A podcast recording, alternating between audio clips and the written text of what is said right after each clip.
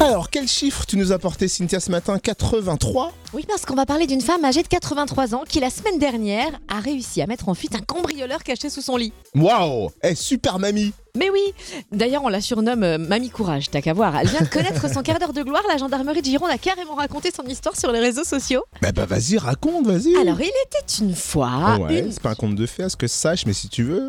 Bah, c'est plutôt un conte de faits divers, t'as raison. C'est donc une super mamie qui était dans sa cuisine.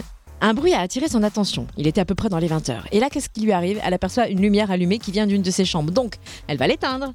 Mais la lumière se rallume aussi sec qu'elle quitte la pièce. Ouais, Ah, bizarre, ambiance bizarre. Du coup, elle retourne dans la chambre et là, surprise Elle découvre un homme caché sous son lit. Oh, mais elle a dû flipper, qu'est-ce qu'elle a fait M'attends même pas Elle l'a tiré par les pieds pour le faire sortir.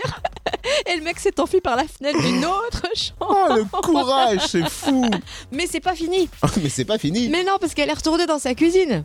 Et le mec, il est revenu pour lui réclamer de l'argent. Et là, elle a fini par crier à l'aide. Un voisin l'a entendu, est venu voir ce qu'il se passait. Et sauf que le cambrioleur avait déjà pris la fuite à nouveau. Du coup, une enquête est en cours. Waouh, mais faut avoir du courage à la place de cette mamie. À 83 ans, Bah, quoi. Clairement. Moralité, faut pas pousser mémé dans les orties, mais mémé, c'est pousser le voleur vers la sortie. Et depuis, on la surnomme Mamie Innova.